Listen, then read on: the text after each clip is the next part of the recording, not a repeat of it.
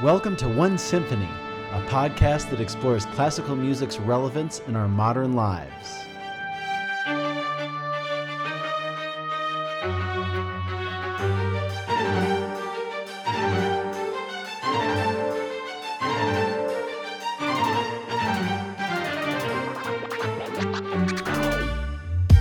I'm conductor Devin Patrick Hughes, and I'm here to share with you stories and conversations with musicians, composers, and artistic entrepreneurs that aim to unite us into one symphonic world.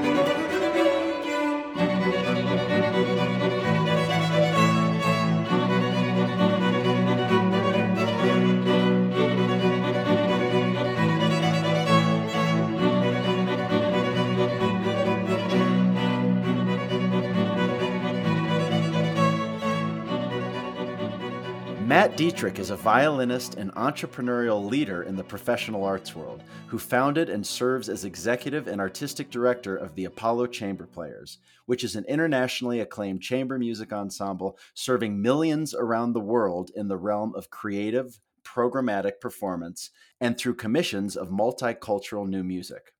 In addition to Apollo, Matt is also a frequent guest speaker on leadership in the arts awards funding through the Texas Commission for the Arts, and runs Dietrich Arts, which contracts ensembles for charity and corporate events. He serves as concertmaster of the Symphony of Southeast Texas and has served as soloist and musician for ensembles including Houston Grand Opera and Ballet and the period ensemble Mercury, and was awarded the Chamber Music America Residency Award. Matt and Apollo can be heard on Navona Records, Azica Records, and Parma Recordings. Matt, it's so awesome to have you on One Symphony today. I wanted to start out by asking you about your upbringing. Both of your parents, I understand, were musicians. One of your first goals was that you wanted to play the violin in space, which I found I find astounding, and I'm curious how that is working out. And one of the things you said is you get your skills from your parents. And I'm curious, what did your parents impart to you, not only mu- musically, but also in terms of entrepreneurship and the skills that you've used to build Apollo Chamber Players? Devin, it's such a pleasure to be speaking with you today. Um, hello to your audience out there. I love your question. My musical background, my teacher mother was a classically trained violinist. She played the first class music. My preacher father, who played the guitar, banjo, harmonica, mountain dulcimer, didn't read music very well, played the coach class music. I, I think that my, my parents, you know, were fusing different musical genres. They're, you know, just as who they were as people. So I started violin when I was three years old. I have two younger brothers as well that also played the violin. My mother started us, but she was smart, and we had some other teachers pretty much from the get go. And now, as a as a father myself, who's trying to teach a four year old, I know exactly why she did that. But my family, as we were growing up, we were sort of known as the Dietrich von Trapp family. So my, my dad being the minister, my mom being the, the teacher and the violinist, we did programs for community events, for churches, that sort of thing. I think that that experience, you, you know, there's actually two really important things that I got from that. It's being comfortable in front of people on a stage, which has served me very well with my career path, but also putting on a brave face no matter what is going on in your personal life. There's some stories of my family and I where we would be all fighting and bickering during rehearsals or you know, you got three boys that are that are growing and my parents trying to keep us in check. and even up to like a minute before we would go on stage, we would be bickering and yelling. And then we go on a stage and right like that, we're in performance mode. So especially now, you know, in a string quartet and, and what I do professionally, like that's just I look back and I see how important that is because, you know, sometimes there, there's a lot going on in your life and, and you got to forget that in a way when you go on stage and perform for other people. And there's never any conflict in the string quartet, right? There's never any conflict. We're always close friends. Um, we, our group has been, you know, in this formation has been together for almost a decade now. So I, I like to think that we're we're, we're we pretty uh, adept at conflict resolution, um, which is another skill that I must say that I imparted from my my father as a minister. Um, I also think that that's very important for what I do now too. You know, performing in front of people, speaking in front of people and audiences. I, I saw my father preaching every Sunday for 18 years and pouring his soul out in a way to um, the church community and i feel that i do that in you know a different way through music but it's identical in terms of wanting to connect with people. And the service uh, uh, kind of aspect along with that. So you know i'm jumping ahead a little bit with what, what apollo does but i feel like i'm doing exactly what i need to do in my life. Um, it's a perfect kind of encapsulation of of my parents and uh, their personalities and their talents as well. That's cool, and, and I know, and I've watched you speak a lot in recorded live streams or uh, in interviews, and I think that's a very important skill that a lot of musicians or maybe classical musicians don't always think about. It's not only how you interpret and communicate the music, but for audiences these days, I mean, we're always trying to bring people in. And I think, you know, with a lot of your multicultural endeavors, a lot of your crossover of genres that you do, it's easier to do that. But also, I think, in terms of presenting the music to audiences, is something you, you do very well. Can you kind of talk about? how that started. Um, you know, was that something you were doing before Apollo? Was that something that came out of Apollo? Does the string quartet kind of leave you as the spokesperson uh, to kind of represent the music from an oration perspective? Well, I always like to think that we're telling a story no matter what we're playing. And and and you're right. Like our, our programs are very programmatic for highlighting a specific culture. Um, or if we're connecting a couple of ideas. I mean, I think one example just right off the bat that comes to my mind of a, of a concert that did this that really did help connect communities and cultures through globally inspired music, which is our mission. Uh, was our Phoenix Ascending concert in 2018. We uh, featured music by a Vietnam veteran composer named Kimo Williams and juxtaposed that with some new music inspired by traditional Vietnamese instruments and folk music, featuring Vanessa Vo, who's a really wonderful Dan Bau player. That's a one string zither instrument. So I thought that was, you know, uh, just kind of combining the idea and, and maybe, you know, music being a force for reconciliation between you know these two countries and cultures that were at war with one another for many years to bring the audience along on that journey through the music i think it's something really special and important that we do i think something else that we do is introducing pieces giving a little bit of a background on them now post covid we have an upcoming concert and we integrate video excerpts and interviews along with our live performance now, which I think is it wouldn't have happened pre-COVID. You know, it's something that we've kind of innovated since then.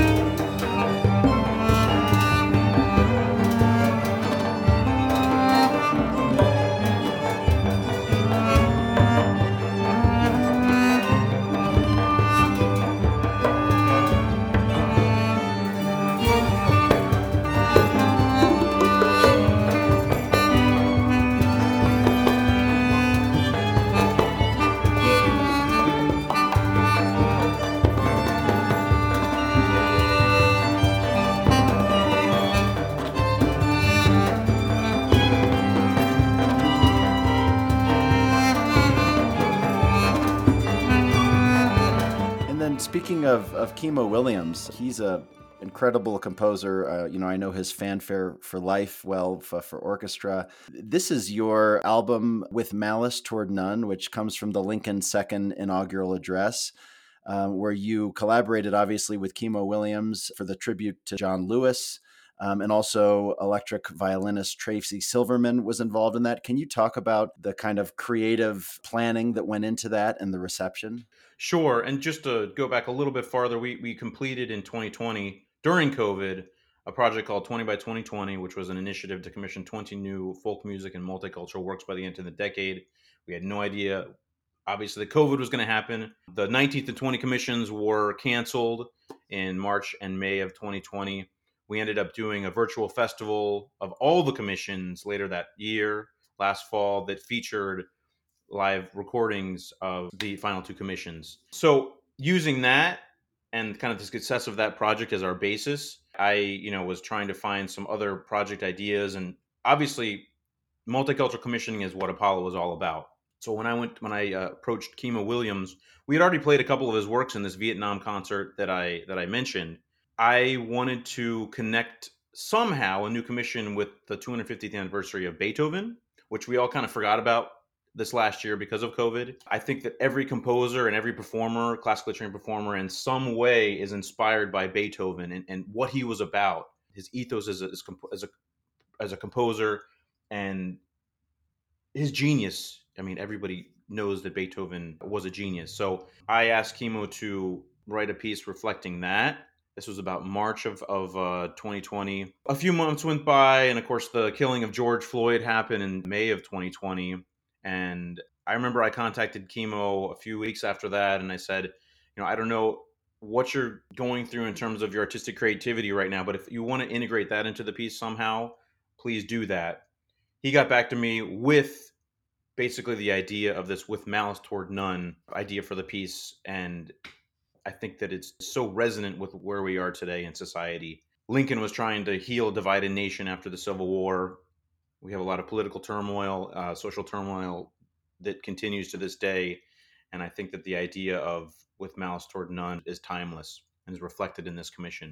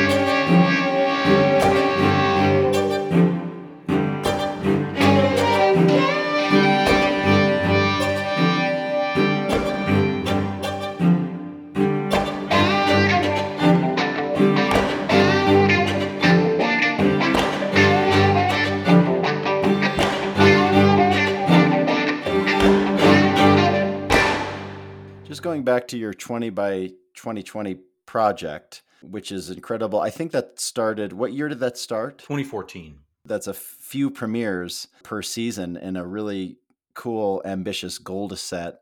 All these new commissions, which basically speaks to your mission statement. Can you talk about that process where you, you know, contacting composers? Like, how do you determine which composers you want to integrate into this kind of project? And are there any kind of lessons learned since that's now a completed project? We knew we wanted to be as diverse as possible with our composers and the cultures that we represented through this music from the beginning.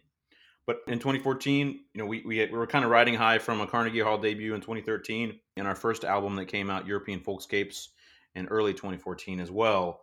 And this was kind of a, the next step. But, you know, we weren't really, really well known outside of Houston or Texas until this project got off the ground. So I, you know, took it upon myself to kind of cold call, cold email a lot of these composers. The first composer that we cold called was Libby Larsen, fantastic American composer. You know, and this was about six months before we wanted to do the premiere. And she said, "Hey, I love this idea, but I just don't have time right now. I need, you know, at least one or two years lead time." And uh, and and we had just won this couple thousand dollars from a, an award here in Houston. I said, "Hey, this is the only thing we want to use this money for is seed money for our project and for your commission." So I, I kept I kept with it, and she finally relented and said, "Okay, I can do it." And and it, it, was very serendipitous too because the the piece that she wrote is called "Sorrow Song and Jubilee." It's based on the spiritual "Swing Low, Sweet Chariot," and it connects uh, Dvorak with Henry Thacker Burleigh and how Dvorak used spirituals in his music. In fact, I guess in 2008 or nine, Olivia was a, a fellow at the Smithsonian Library of Congress, and she had studied the music of Henry Thacker Burleigh. Huh. So, you know, here's this random musician from Houston coming and saying, "Hey, can you, you know, connect Burleigh with with Dvorak?" And I think, you know, maybe that was a uh, preordained in, in, in a sense that uh, she was going to be the first composer of our project. So we got very lucky there. So she she launched the project for us, and after that, you know, things kind of fell into place. I mean, after you start, you know, telling other composers, hey, Libby Larsen was our, our you know helped launch this this project, and then if you have good ideas too. So I, I would think for any musicians and ensembles that are looking to reach out to composers for commissioning projects have a little bit of an idea give them a kernel of what you want to, to go off of and, and not just say hey we want to write composes a piece for string quartet or piano or, or whatever. I think that the creative process is much more meaningful if both parties are are involved in that. So that that's my one suggestion that I have for groups that are interested in commissioning. The other one is to allow enough time, so patience. And another quick story here. In 2015, we had, you know, just a year after we started the project, Jennifer Higdon was giving a premiere here in, with the Houston Symphony. Uh, I had chatted with her a little bit on an email, and she she was just so kind to respond to me. She she hadn't heard of me or Apollo, and then I remember it was about an hour before the concert on a Sunday afternoon. I was at home. She Facebook messaged me and she said, um, you know, if you want to come to my Houston Symphony premiere, I'd be happy to talk to you there. So I got dressed. I went. I went to the concert hall, and there was a chat before the concert that I got to, you know, see her in. And uh, I asked a couple of questions. And then after that, I got to talk to her. And I think that you know, making that personal connection with her right there was very important. A couple of days after that, you know, we kept on corresponding. She said, I, I want to be a part of this, but I'm writing two operas right now. So if you're patient, if you have the luxury of time, uh, maybe I can get to your commission in about five years. I said, that's perfect. And then, you know, as the project evolved, it just worked out that she was uh, going to be the uh, 20th composer uh, of the project, um, which she was. So she was one of those that we had to get on the docket very, very early. Another quick story is our commission by Leo Brouwer, the famed Cuban composer. We've always loved his music, and I remember working on his guitar quintet. And he's just a natural kind of fusion of, of, of Cuban folk music, of Bartokian styles, and nobody writes like him. I mean, Leo Brouwer is just such a magnificent composer, one of a kind. So I cold emailed him. I didn't hear back. I totally forgot. So this was like 2015. I emailed him. January of 2019, so four years later, I get a response. It says, Maestro Brouwer is ready to write for Apollo Chamber Players. I totally forgot that I even wrote him that email. And then so we corresponded and he said hey i want to do this this year. And then we, we we actually premiered it in september of 2018 as part of a brazilian beats concert with some houston ballet dancers and it's on our within earth album. Just really special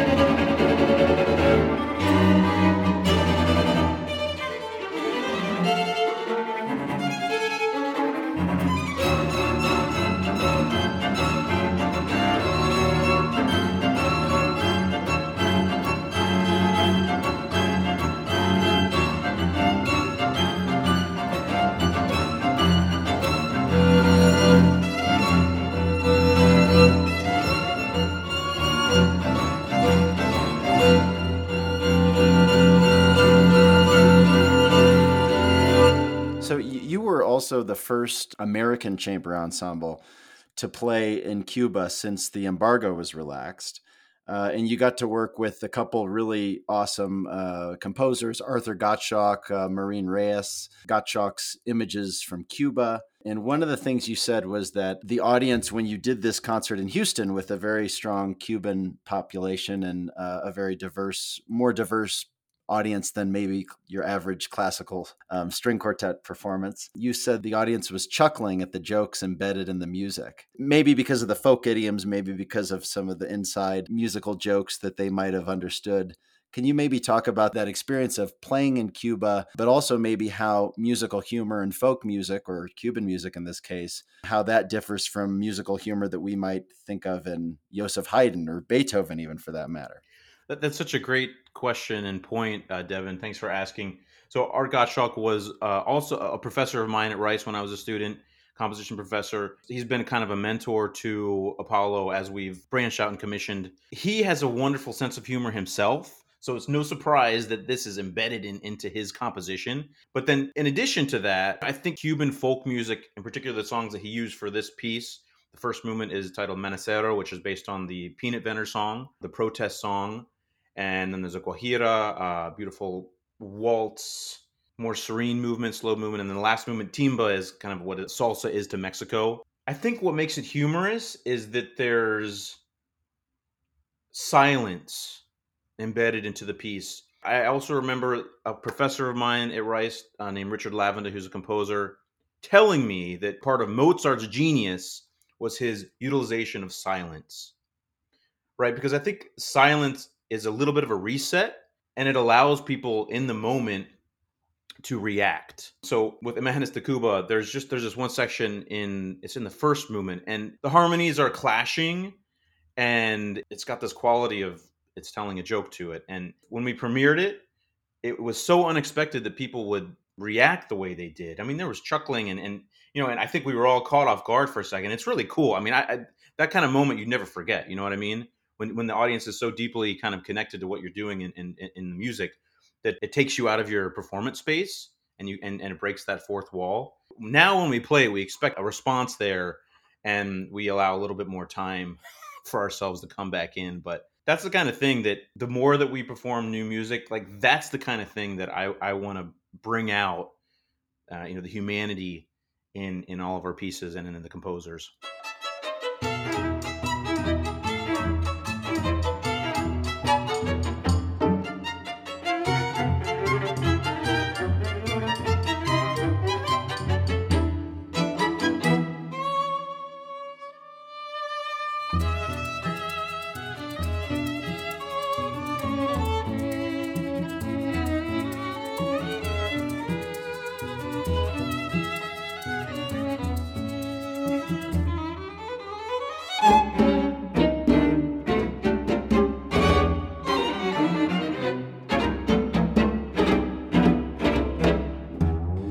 One of the things that you've talked about is the idea of the musical ecotone, which is, you know, an ecological concept that is kind of describing a difference between like two different biomes. For ex- example, the lakes meeting the riverbeds or the sunset meeting the night.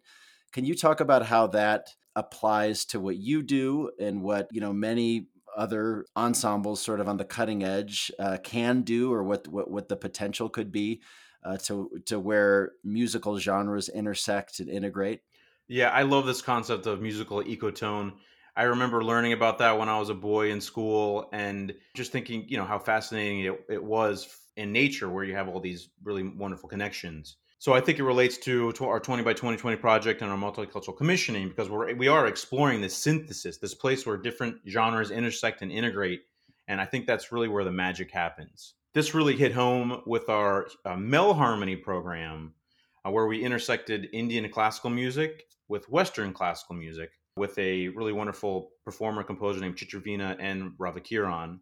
So this, you know, Indian classical music, Carnatic music, which is from the southern part of India, is based on melody, and so it's more horizontal. Contrast this to Western classical music, which is based on harmony, all in harmony, right? So it's, so it's more vertically integrated music. So completely opposite kind of systems, right? And so Ravi came up with a system called Melharmony, which is basically the connection of this, the you know the, the ecotone uh, connection between these two very different um, musical forms and systems. Our commissions by him are titled Cosmic Knowledge and Mouthful of Universe. The titles of his compositions are just so imaginative, and, and the music is as well. So, we, we actually commissioned these for Apollo's 10th anniversary in 2017, premiered these in downtown Houston at uh, one of the larger halls, Zilkha Hall. It was a wonderful experience. I have always been inspired by what Yehudi Menuhin did with Ravi Shankar and kind of their collaborations. And I remember watching a lot of videos there. And in fact, Annabelle and I who's the other violinist of Apollo, and my wife. We made a trip to Dallas, Texas in 2017 to meet with Ravi. That's where he lives half of the time of the year, and then the other half he lives in Chennai, India. You know, we sat down in, in, in his living room there and we just explored our different systems and did some improvisation. And that was a crash course for, for us in particular, just to kind of grasp this entirely new different system. Six months later, when we did the premiere, it was great that we had done that because there was some improvisation in in the concert um, as well. We also did uh, Terry Riley's famous In C with uh, string quintet, and then Ravi playing Chitraveena, and then this really wonderful percussionist from from Houston as well. Um, I think that's the only recording out there of of In C with Chitraveena, at least as far as I'm aware. But it's, it's pretty cool. You must be pretty familiar playing all these different idioms with the art of improvisation, at least more so than your average classical music concert master. Yeah, and you know, I, I again attribute that to my parents and to my experiences playing our programs growing up. A lot of times I would be the one who would improvise harmonies when my younger brothers were playing the, the melody lines to, and just because they were younger, right? They, it was easier to, to, to, play the melody lines. So I would just improvise harmonies. So um, improvising is something that's not taught in music school. I think maybe it should be.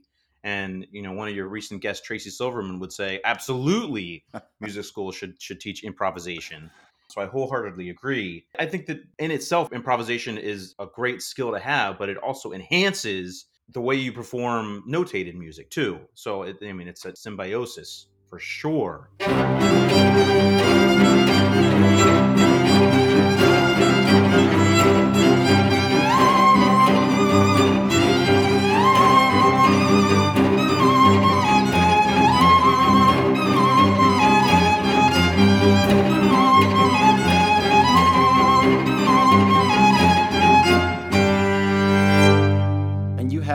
Documentary that's come out called Moonshot and an upcoming album around that. The name of your chamber group is Apollo. You know, also we have the Apollo 11 moon landing that you're kind of focusing around with an incredible Chickasaw composer that I've worked with as well, Jerod Impichchaachaaha' Tate, and then the astronaut John Herrington. Can you talk about that documentary and anything that we can be looking for? For sure, Devin. And actually, we can uh, circle back to your initial question about desiring to be the first person to play the violin in space. I always wanted to be an astronaut since I was a young boy. I was fascinated by space. I was particularly fascinated by the moon landing, the Apollo project. I went to space camp actually in 1993 in oh, Hutchinson, wow. Kansas. Cool. Um, and you know, I remember I remember sitting there in the in the classroom learning about space and things like that. I remember the director asking us to raise their hand if who wanted to be an astronaut, right? And I just remember thinking, I, I put, I shot my hand up, and I was like, of course I want to be. Doesn't everybody here want to be an astronaut?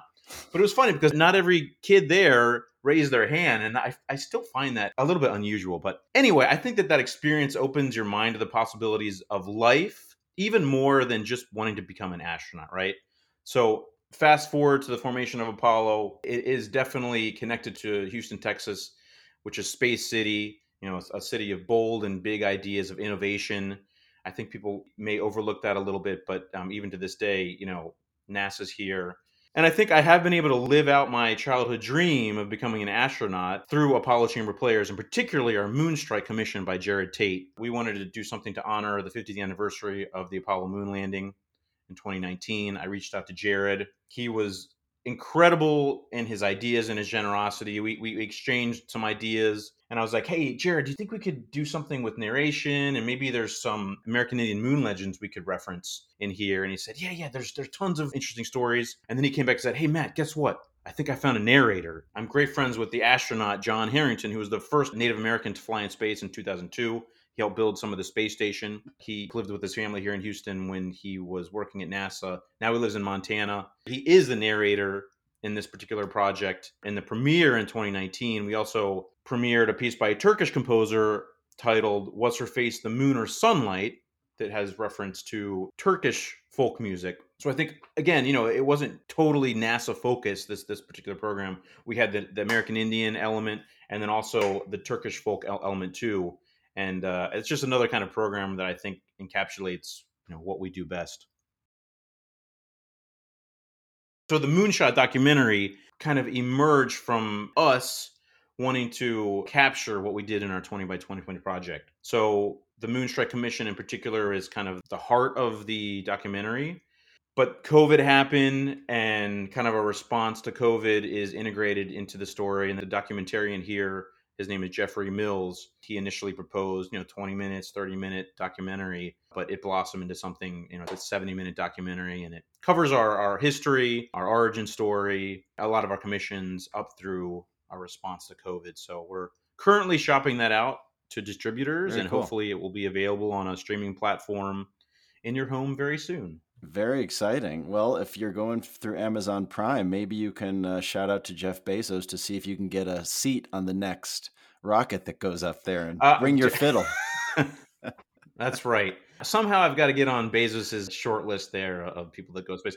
I understand why castigating billionaires for wanting to go to space is a thing, but in my mind, I think it I think it's great because they're paving the way for you know the average person to go to space eventually and I, I also think that with the billions that these billionaires have, they're giving to charities. They they're they they're allowed to use some of their money to you know for their pet projects too. Um, in this case, I think their pet projects are going to help humanity. So um, I get a little I get a little upset when people are saying, well, you know, we should be using our money for something else. It's a waste of money going to space, but. Anyway. Well, that's a great shout out. So, Jeff Bezos, are you listening? Matt Dietrich yeah, supports right. your cause and he's looking for that seat. Wholeheartedly.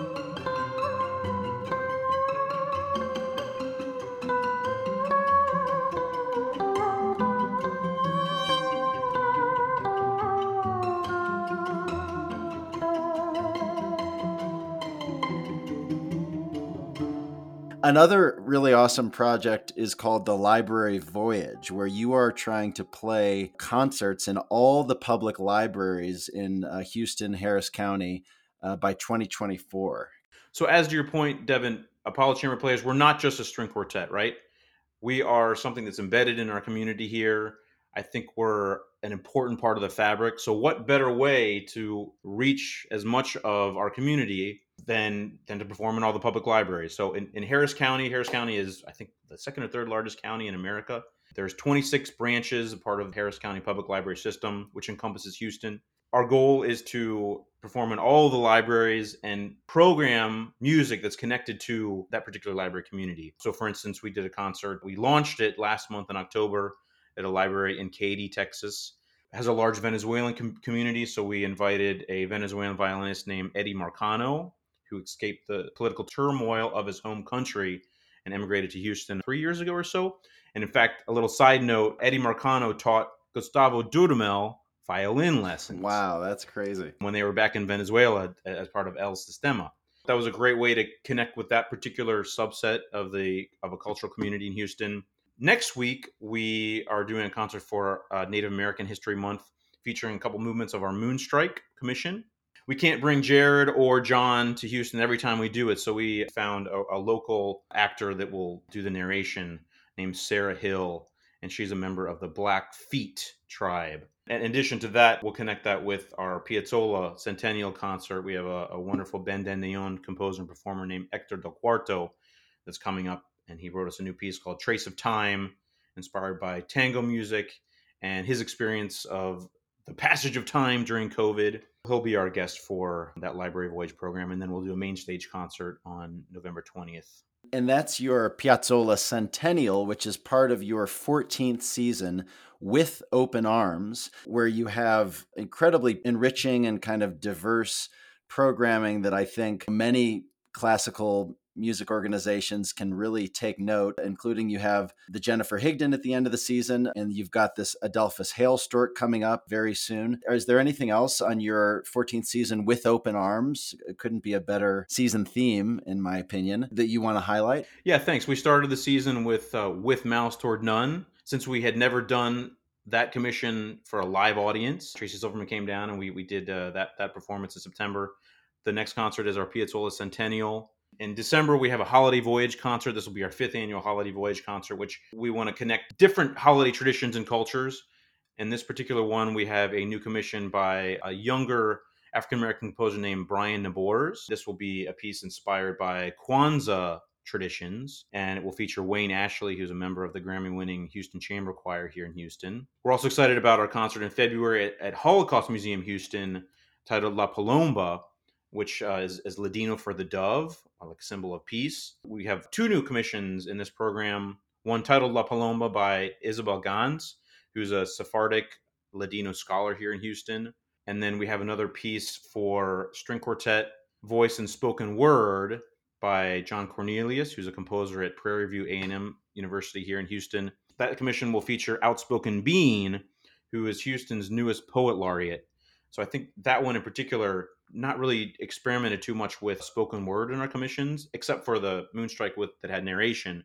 But I'm really excited about those commissions in particular, premiering them in the Holocaust Museum, which is a place that's promoting peace and trying to change the narrative in society today.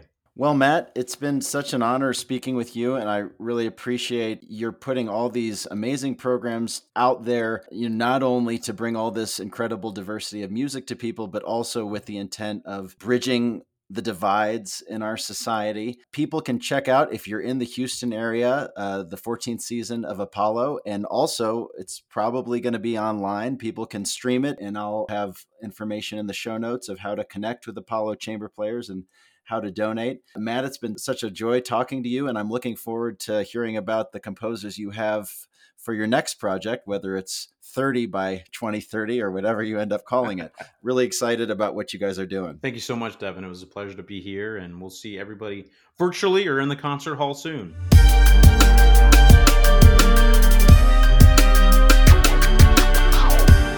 Thank you for joining us on One Symphony, and thanks to Matt Dietrich for sharing Apollo's mission and story. All works were performed by the Apollo Chamber Players. You heard Sharemoesh Romanka from the album European Folk Songs. We Will Sing One Song by Eve Beglarian includes Arsen Petrosian, Pejman Haddadi, and Joan Derhovsepian. With Malice Towards None by Kimo Williams features electric violinist Tracy Silverman. The string quartet number 6, Nostalgia de las Montañas, is by Leo Brouwer. Imágenes de Cuba is by Arthur Gottschalk. Themes of Armenian folk songs by Komitas Vardapet was arranged by S. Aslamazyan and Matthew Dietrich, and Apollo was joined by Joan Derhovsepian. You can check out Apollo's performances and donate to the cause at apollochamberplayers.org. You can always find more info at onesymphony.org, including a virtual tip jar if you'd like to lend your support to the podcast. Please feel free to rate, review, or share the show. Until next time, thank you for being a part of the music.